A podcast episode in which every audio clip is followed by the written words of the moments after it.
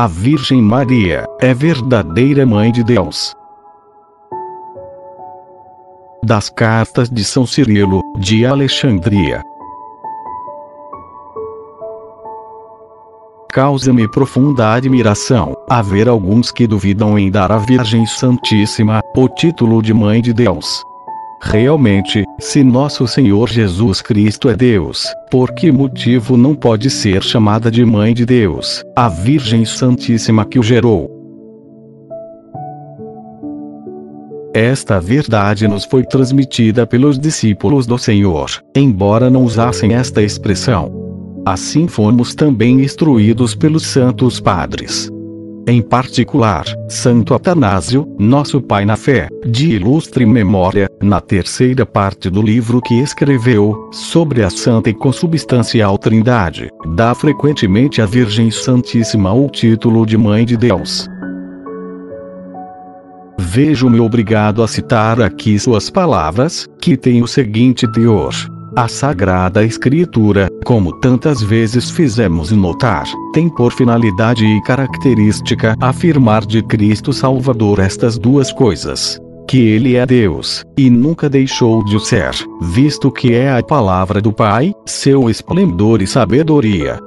É e também, que nestes últimos tempos, por causa de nós, se fez homem, assumindo um corpo da Virgem Maria, Mãe de Deus e continua Santo Atanásio mais adiante. Houve muitos que já nasceram santos e livres de todo pecado. Por exemplo, Jeremias foi santificado desde o seio materno. Também João, antes de ser dado à luz, exultou de alegria ao ouvir a voz de Maria, Mãe de Deus. Estas palavras são de um homem inteiramente digno de lhe darmos crédito, sem receio, e a quem podemos seguir com toda a segurança. Com efeito, ele jamais pronunciou uma só palavra que fosse contrária às sagradas Escrituras. De fato, a Escritura, verdadeiramente inspirada por Deus, afirma que a palavra de Deus se fez carne, quer dizer, uniu-se à carne dotada de alma racional. Portanto, a palavra de Deus assumiu a descendência de Abraão e, formando para si um corpo vindo de uma mulher, tornou-se participante da carne e do sangue. Assim, já não é somente Deus, mas homem também, semelhante a nós, em virtude da sua união com a nossa natureza.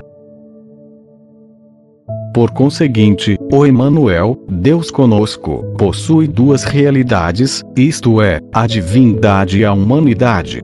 Todavia, é um só Senhor Jesus Cristo, único e verdadeiro Filho por natureza, ainda que ao mesmo tempo Deus e homem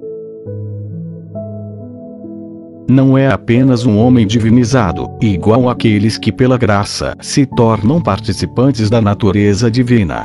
Mas é verdadeiro Deus, que, para nossa salvação, se tornou visível em forma humana, conforme Paulo testemunha com as seguintes palavras: quando se completou o tempo previsto, Deus enviou seu filho, nascido de uma mulher, nascido sujeito à lei, a fim de resgatar os que estavam sujeitos à lei, e para que todos recebêssemos a filiação adotiva.